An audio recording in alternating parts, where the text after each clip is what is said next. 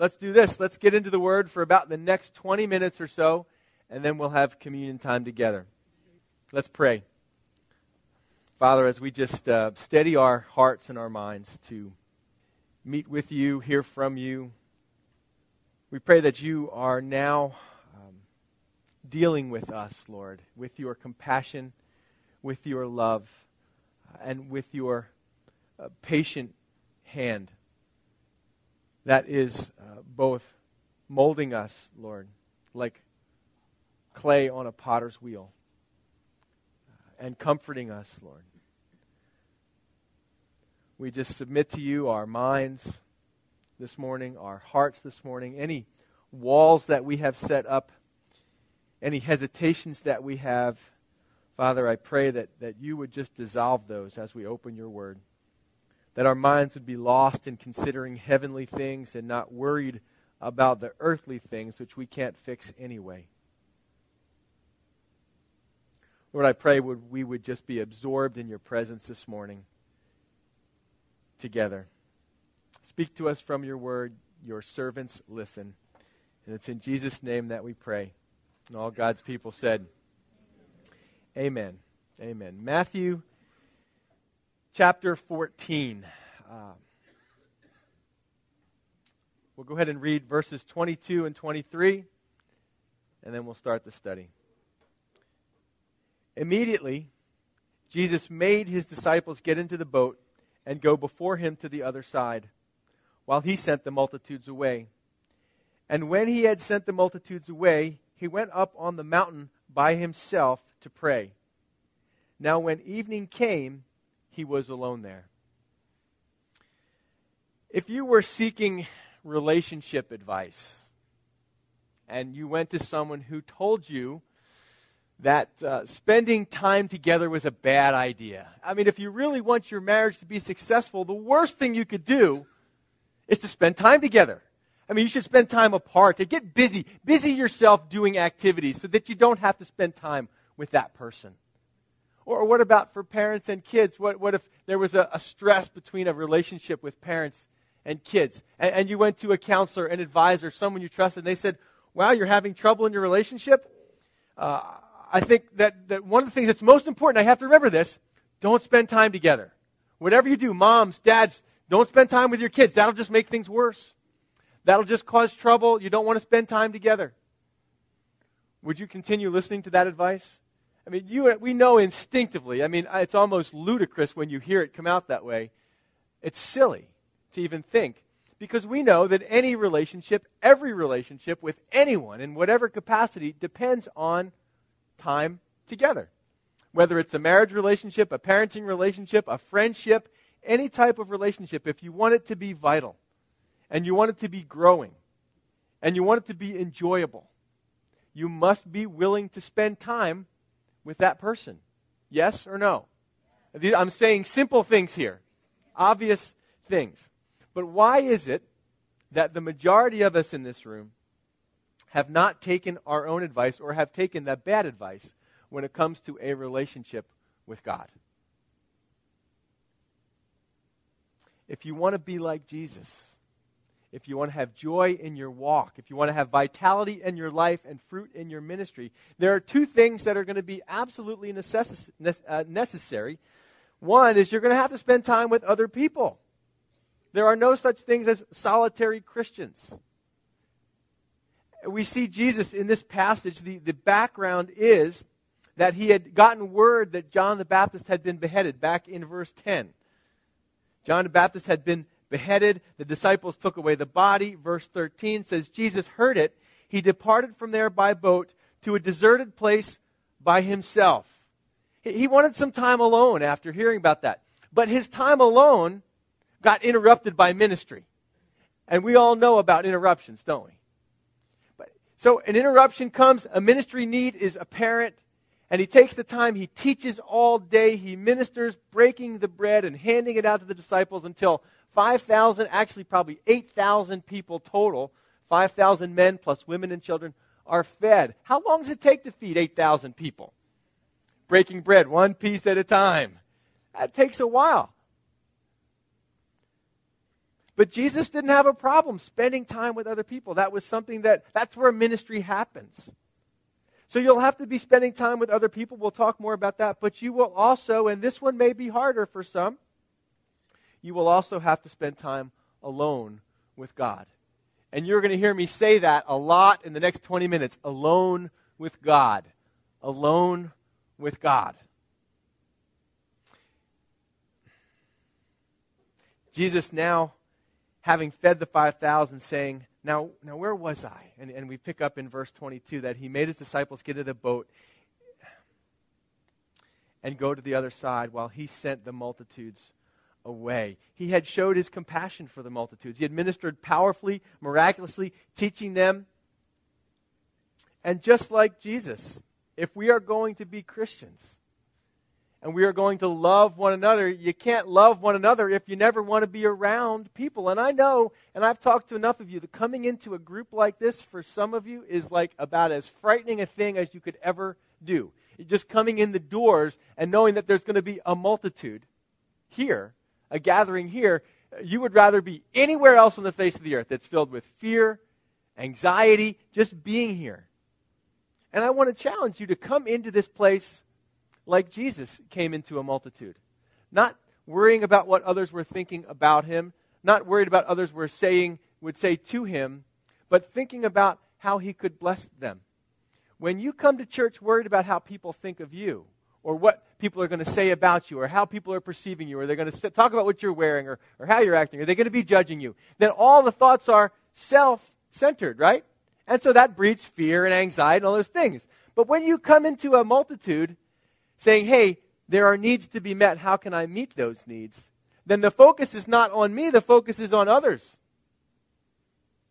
On loving them. You, as a Christian, if you're running a race and your whole goal is to win the race, and there you are out in front, and you happen to catch a glimpse, you look back to see who's on your tail, who's, who's chasing you down, and you look back and you see somebody sort of limping along in the back. If your goal is to win, then you, you forget about them and you press on to the, to the goal. But if your goal is to love, then winning is not so important, and you turn around and sort of love compels you to go and help someone that has a need. You're not thinking about, oh, if I do that, I'm, I'm going to lose. You're thinking, I know I'm, I must, there must be someone, some way I can, I can help that person out. And that's how we come into the multitude, ready with a heart. The Bible says, through love, serve one another. You, we need each other. We need unlovable people to love as Christians. And I'm willing to provide the unlovable part if you're willing to provide the love part. I'm okay with that. But that's just one part of our Christian life. Some of us do a very, uh, you know, now maybe you guys haven't noticed, but I'm an extrovert. I don't know if you've noticed or not, but I am. So being with people for me is very easy. And for some of you, you, the whole of your Christian life, because you're afraid to be alone, is, is spent with people. It's in Bible studies, it's in corporate prayer meetings, it's in public time. All of that is, that's the existence of your Christian life. That's it. But Jesus, I can hear him sigh as, as the end of verse 23. Now, when evening came, he was alone there. And I was, as I read that, I go, ah, alone. I mean, you know that feeling when you've just had a party at your house or you've just had a lot of people over and it's been busy and it's been loud and it's been noisy and, and you send everybody and you just plop down the chair because it's draining, isn't it? Do you think Jesus was, was fully God, fully man? Do you think that ministry was not challenging for him? You think that it would not drain him to be ministering to people? Absolutely, it would. And now he is alone with God for prayer. He taught about solitary prayer, didn't he? When he spoke with the disciples, the Sermon on the Mount, he said, When you pray, and you should pray, when you pray, don't be like the hypocrites. Their only prayer life is when, when they can be seen by people. Folks, if that's your only prayer life, you may be a hypocrite. If only, the only time you pray is when I say, okay, folks, let's bow our heads and pray or, or when you're in a group meeting, or when someone forces you to at a Bible study, if that's the only time you pray, then maybe you're in that place of hypocrite. Maybe there is no relationship with God. I don't know. Only you can determine that. But I do know this Jesus said, when you pray, don't be only public about it uh, and don't be hypocritical about it, but you go into where? Go into your closet. Go a place where you can be alone, where no one's looking, where no one's watching, where, where it's not about trying to impress people with King James English and flowery prayers, where you're not even tempted by that. Why? Because you are alone with God, and He already knows it. He knows what's on your heart, He knows who you are. You don't have to pretend. And so sometimes time alone can be the most genuine time of, of being exposed before the Lord, of just being real with God. We don't have to be worried about the language that we use. And, and I think, you know, here Jesus is getting alone with God. He's, he's out of the limelight for a moment. I think Jesus, and I think we know from the scriptures, Jesus had a habit in his life. This is not just an isolated incident where, wow, feeding 8,000, that's a lot harder than raising the dead. Now I got to be alone. It, this is not an isolated incident. This is a habit of his life. Luke 5:16 says, "So he himself often withdrew into the wilderness and prayed." Was his regular practice. Luke 6:12, now it came to pass in those days that he went out to the mountain to pray and continued all night in prayer to God. We find out in some of the other gospels that he was considering his own future. He was part of why he's there to pray. I think part of what he's reflecting on, just speculation, I don't know, but John the Baptist has just been martyred. He shares with the disciples in the book of John that his suffering is coming. I wonder if he's just meditating on considering the future he's got to face and saying, man, I just need to continue seeking the Lord about these things to come in my life.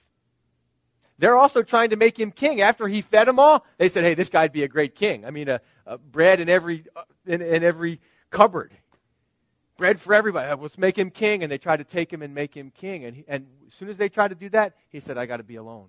I need some time alone.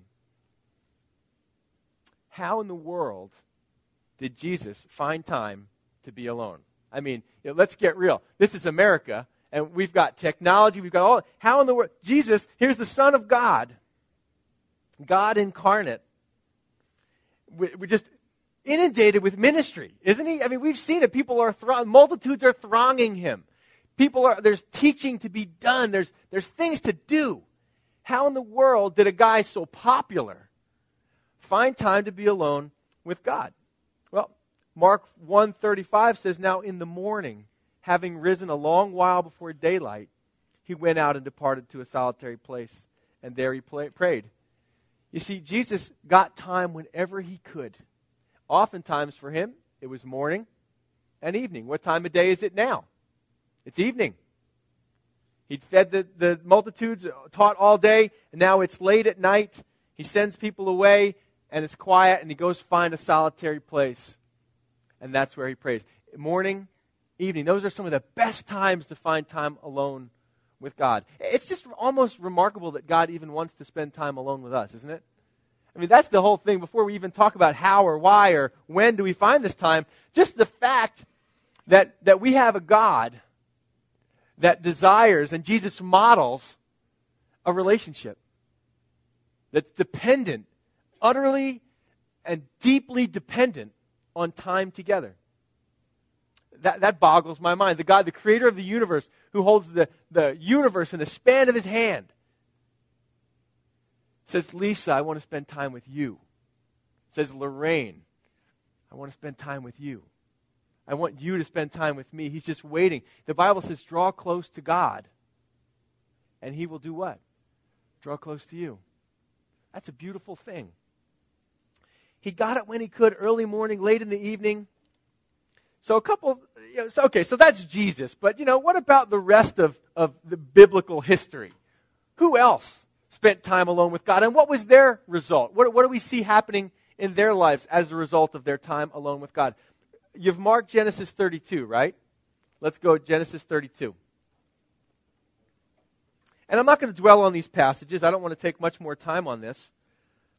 But I think it's important to see because I'm hoping that for some of you at the end of this, this study, you're going to be saying, you know, praise the Lord. This is this has been a practice of my life, and yeah, Amen. This is it's a wonderful thing. I couldn't live without it. Others of you are going to be very, very challenged today, and I hope that you are, as I have been, by thinking on these things. Genesis 32. This is the story of uh, Jacob. Look at verse 22. He rose that night. This is Jacob speaking, and took his two wives his two female servants, and his 11 sons, and crossed over the ford of Jabbok. I mean, when you've got two wives and two servants and 11 sons, it's hard to get quiet time, isn't it? So he took them and he sent them over the brook and sent over what he had. Look at it, verse 24. There it is. Then Jacob was left, what? Jacob was left alone. And a man wrestled with him, capital M, a man wrestled with him until the breaking of day. Now, when he saw that he did not prevail against him, he touched the socket of his hip, and the socket of Jacob's hip was out of joint as he wrestled with him. And he said, Let me go, for the day breaks. But he said, I will not let you go unless you bless me. That's Jacob speaking there. So he said to him, What is your name? He said, Jacob. And he said, Your name shall no longer be called Jacob, but Israel, or governed by God. For you have struggled with God and man and have prevailed. Now, the picture sometimes we have here that Jacob has God in a headlock, you know, and, all right, God, I'm not letting you go till you bless me, and that Jacob somehow is in control of the situation. God just uh, touches the hip, and oh, you know, the hip is out of socket, and Jacob's now limping. So, get the right picture here. Jacob is just barely hanging on. He's alone with God, and, he's, and, and God comes to him. Look, all you have to do is find the time to get alone. God will meet you there. And sometimes He will come to wrestle with you there. Sometimes He will come and to, at a tough time in your life, at a difficult time in your life, and He will come to you and wrestle with you there, and you get to the point where you are saying, God, I'm just, I'm, I'm, I'm not letting go of you. Maybe you've been thinking about falling away, thinking about turning away, thinking about backsliding, considering walking away from the Lord. And you get alone with God, and He wrestles with you. Where else are you going to go? What else are you going to do? Only I have the words of eternal life. And he begins to wrestle with you in that way. And then you say, Oh Lord, there's nowhere else I can go. And so you begin to hang on. Any of you felt like that? Like today, I'm, I'm, I'm, I'm not running. I'm not leaping for joy. I'm just barely hanging on. Alone time is a great time to work out those things.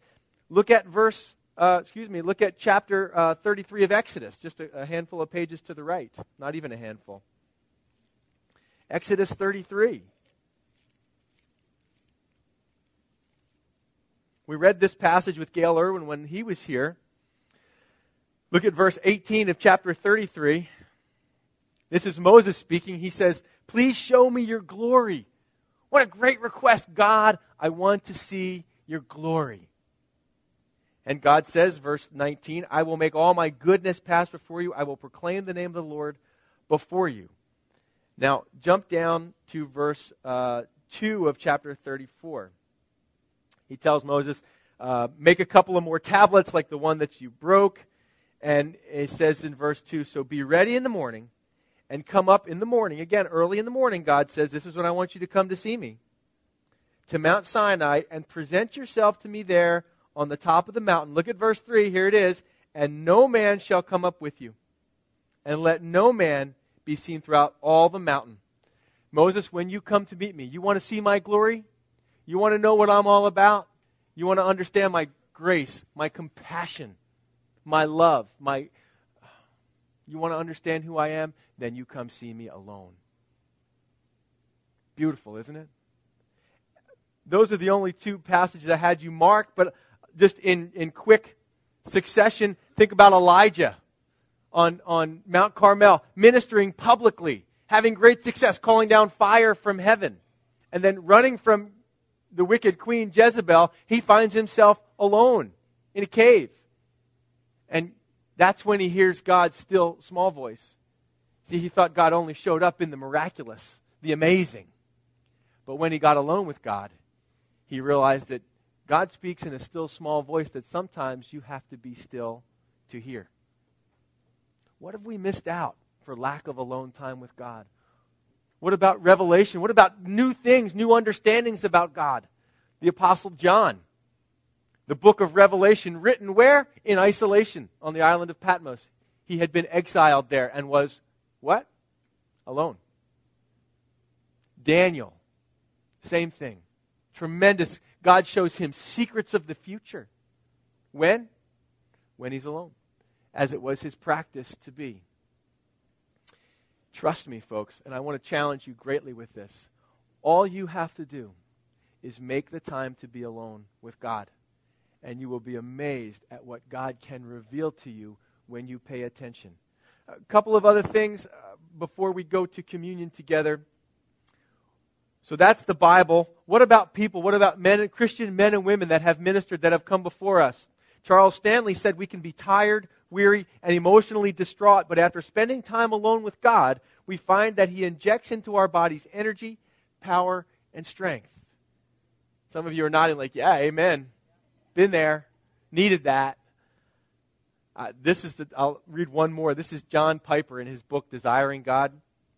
A famous cigarette billboard pictures a curly headed, bronze faced, muscular macho with a cigarette hanging out the side of his mouth. The sign says, Where a man belongs. That is a lie. Where a man belongs is at the bedside of his children, leading in devotion and prayer.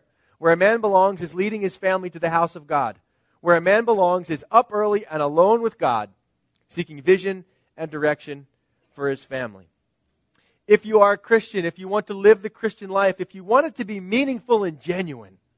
I mean, you can play church if you want. You can show up here, you know, listen to the Bible study, go home, and go about your business.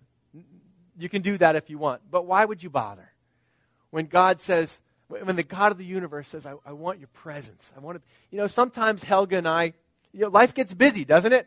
And, and we're running this direction and that direction. And, and sometimes even just when Helga and I are around the house, uh, rather than one being upstairs, the other being downstairs, we'll, we'll just have this feeling we just want to be in each other's presence, just being together.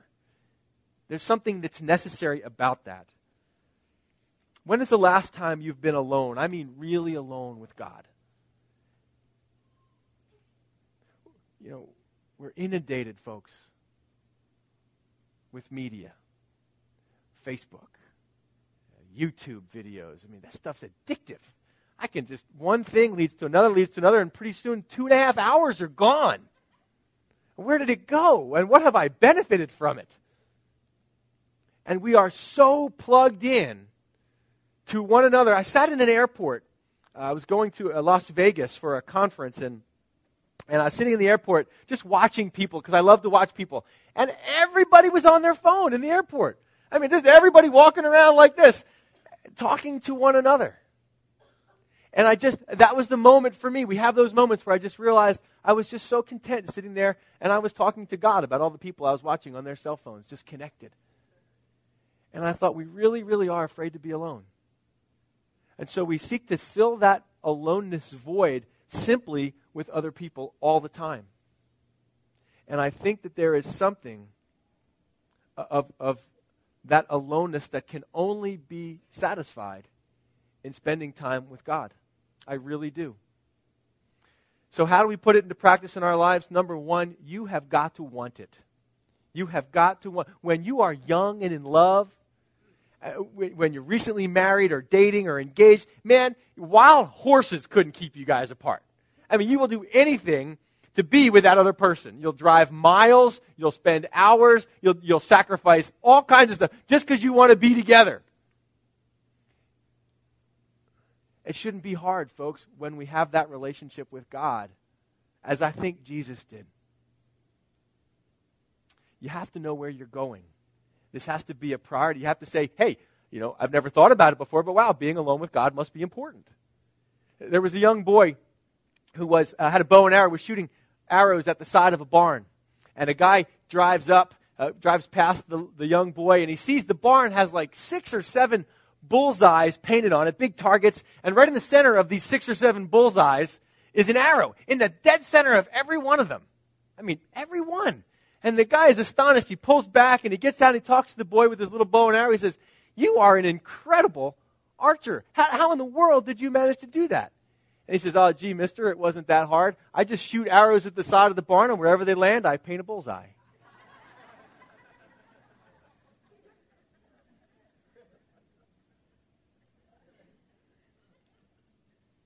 Some of us, that's how we live. We're just kind of shooting randomly in life. And wherever we land, well, I guess that's where we're supposed to be. I, I think, how did Jesus end up in verse 22 in prayer when he got interrupted back in verse 13? Because he knew what had to be done. It was constantly in his sights. Even if he couldn't do it right now, even if he was interrupted at this moment, he knew eventually what he was aiming at. So eventually, when opportunity availed itself, okay, now I can do it.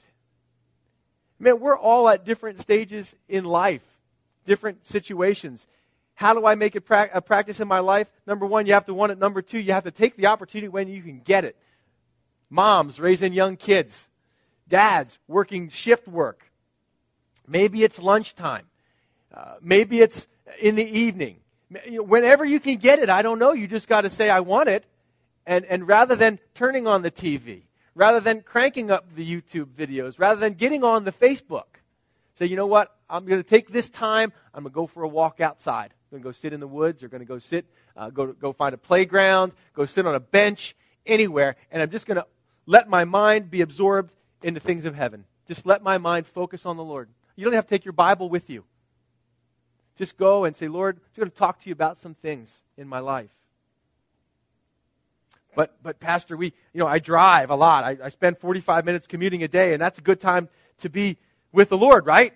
Well, it's good to redeem that time, but I don't think that's sufficient. Just my personal opinion. You can disagree with me if you like. Um, there's one thing that happens when Helga and I drive together in the car into Charlottesville. We spend time bantering back and forth. Sometimes the radio's on. We're just talking, and, and I'm driving, and you know, paying attention to that. And don't tell Helga that I'm not listening totally to her because I'm driving. But no, um, I can multitask somewhat. But there's just a difference between then when we're, then when we're on the couch at home, just sitting face to face and with able to, able to concentrate on, on what we're saying and what's being said. Folks, early morning, in the evening, great times. Psalm 119, 147 says, I rise before the dawning of the morning and cry for help. I hope in your word. My eyes are awake through the night watches that I may meditate on your word. Final thing you have to be willing to give something up. You can't do it all. You can't do it all. We can try, and we do try, don't we? We try to fit it all in. And that's why we multitask. So, God, I'm going to spend time with you while I'm on my way to work. I'm going to multitask and fit it in. And I'm going to challenge you to change that. I'm going to challenge you to ask yourself as you leave today what am I going to have to sacrifice to spend time alone with God? Where am I going to get it? I think that, that Jesus' life exemplifies it. I think the history of Christianity encourages it. And I think that you and I can't truly live without it. Now, if, if those that are serving communion would, would come up, please, and, and actually, no, I'm sorry. Uh, that's premature. Stay seated where you are. Nick, and, and I don't know who's playing you guys can play some music as we prepare our hearts? Just some simple questions to ask yourself as we prepare for communion.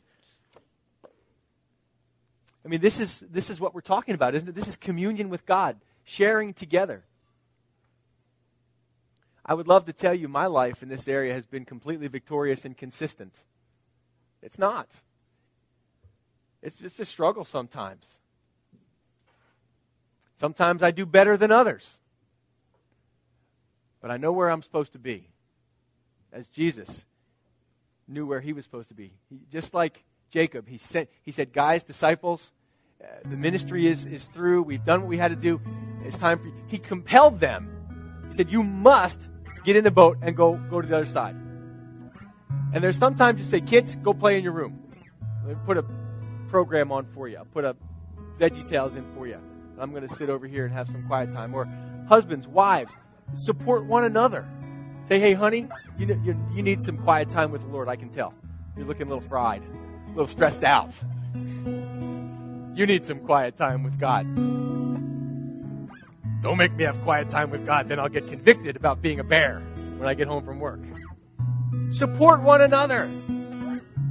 The youth, the youth are in here with us today. Man, school is busy homework and sports and athletics. I know. You need to. Daniel was a young man who found time with God. So, as we come to the communion time, for you, again, there's both types here. Some of you are going, Praise the Lord, it's been my habit for years to spend time with God, ever since I retired, or the kids moved out of the house. You know, some of some are single, some are retired. There's different places and different stages in life we are, and so we don't set a time, you know, hour a day. That's what it is. It's whatever you can God, whatever you can give God. Something. If it's five minutes, if it's ten minutes. What has to change for you, Christian? These guys are going to uh, lead us in a little song just to kind of get our hearts prepared for communion time, and then we'll have some time of sharing together as well.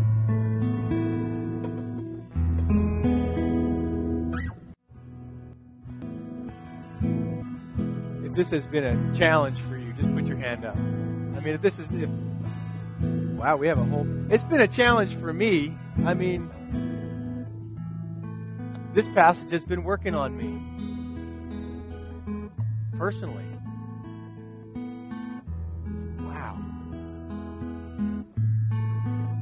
No doubt while I was speaking, I know God takes your hearts and minds all over places. And so now's the time that we can uh, just share with one another kind of what God is speaking to us uh, from the Word. If you've got your Bibles there, you can open that up and stand up and share a verse uh, as we again continue to prepare our hearts for uh, for the communion time. If you have a, word on your heart that you think would be beneficial to the group, you have the freedom to stand up and share that one at a time, please.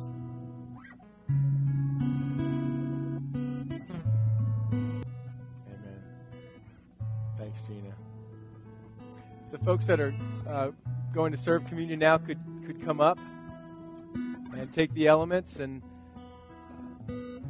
as the elements are passed around, some of you may be new here and uh, not sure what to do. We hold on to them until uh, everybody has been served and we will partake together. If you are uh, not a believer, if someone, uh, as we say, if you have a drug problem and someone drug you here today, and you're not saved or you don't know the Lord and you've heard about this spending time alone with God stuff and you're not even sure who this God is or don't feel compelled that just because we're all partaking of this that you have to.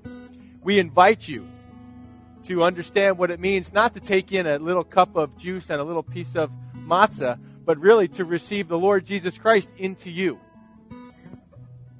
And, and we would be glad to explain more about that if you had a desire and interest to know. But if you know that your heart and inside something is telling you that you need the God we've been speaking of, a God who desires you, who wants to know you and spend time with you, who loves you, then please feel free to um, to partake and, and and enjoy this blessing that's coming around. You all may begin to serve. Um, but if you're not sure and you don't want to participate in this, then please just let the elements pass by, and uh, you can just observe and, and make your decision at some point. But as, as Ed said, um, we, I, you know, I'm not a scary tactic guy. I'm not like scare you into getting saved. I'm not a cheerleader in that way or anything manipulative like that. But that's just sharing the reality that life is a vapor. And and that's his encouragement, I think, to uh, you know again not to scare you into salvation, but to um, to wake you up and into recognizing that there are no guarantees for tomorrow. So, as the elements come around, just consider the things that you've heard.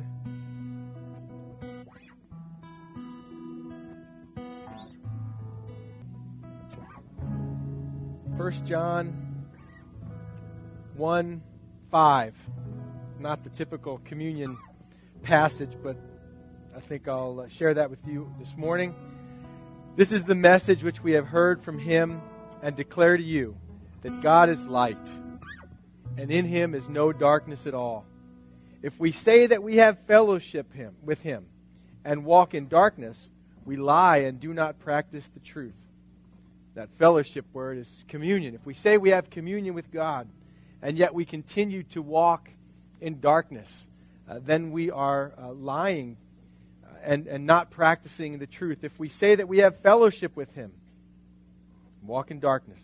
But if we walk in the light, out in the open, truthful, honest, as He is in the light, then we have fellowship with one another. If we walk in darkness, it not only affects our fellowship with God, but it affects our fellowship with each other. Darkness makes it very difficult. Lying to one another in that way. But if we walk in the light, you, have nothing to fear when you're honest about who you are, when you're honest about your life, your walk with God. Uh, if we walk in the light as He is in the light, we have fellowship with one another, and the blood of Jesus Christ, His Son, cleanses us from all sin. See, you don't have to be afraid to boldly say, Yes, I have fallen into sin.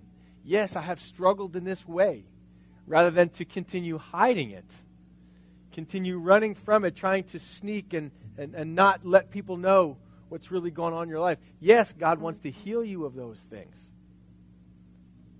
and minister to you. In the first place, as we sit here holding the cup and the bread, is honesty. First is to be honest with yourself. I need Jesus because I sin. And if I confess that that is true and continue to confess that that is true, I don't have to worry about God's con. Well, it's about time you admitted that, Steve. Now I can really lay down the hammer on you. It's not what he says, is it? He says if we're honest about those things, he says the blood of Jesus Christ cleanses us from how much sin? All sin. Is there a sin that you think that God can't cleanse? Is there, is there something dirty in your life that you think that Jesus can't handle? That his love and his grace can only go this deep, but you've gone this deep and that's beyond the reach of God? The Bible says that's not true. If we say we have no sin, you might be sitting here saying, Well, I'm a good person. I'm not a sinner. I don't have those troubles. I don't have that struggle. I'd like to meet you after the service uh, so I can shake your hand. Because the Bible says if we say we have no sin, we deceive ourselves. And the truth is not in us. If you think you're a good person, the Bible says you're deceiving yourself. Do you think you've got it all right all the time in all situations? But, verse 9, if we confess our sins, He is faithful and just to forgive us our sins and cleanse us from all unrighteousness. How much unrighteousness? All unrighteousness. And that's the communion story. Honesty with God, His not desire to condemn us or to distance from us. His desire is to do just what we've talked about this whole time this morning. His desire is to take away anything, anything that keeps us separate from Him. Anything. And it's nothing on His side. The communion is about God clearing the way, making every road open so that you can come to Him. The only hangup is on our end, whether or not we will. We will accept his forgiveness. We will accept his cleansing for our lives. And that, my friends, is, is up to you. So as we partake of communion, uh, we can give thanks that every, every barrier has been taken away. Uh, and even now, when we do stumble into sin, hey, it's cleansed. It's. What you, the way you talked yesterday, the thing you said, the joke you told, the thing you watched last night on TV that you knew you shouldn't be watching, but watched anyway, and you're feeling convicted about it or guilty about it, Jesus says it's cleansed. Go and sin no more. It's cleansed. So, as we partake together, when Jesus was with his disciples, he took the bread and he broke it and he gave it to them and he said, Take, eat, this is my body broken for you. Do this in remembrance of me.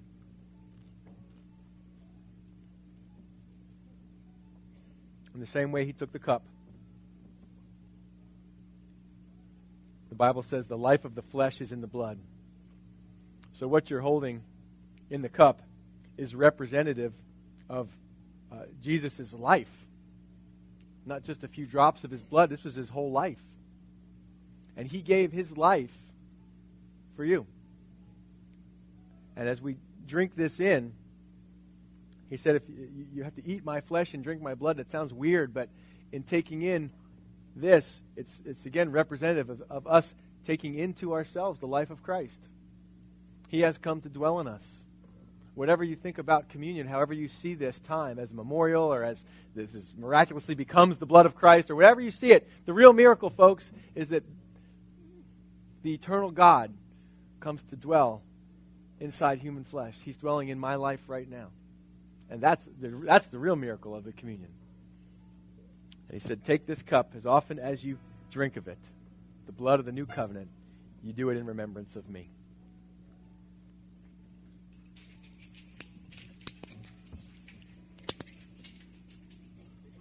We'll just close with prayer rather than uh, any music this morning.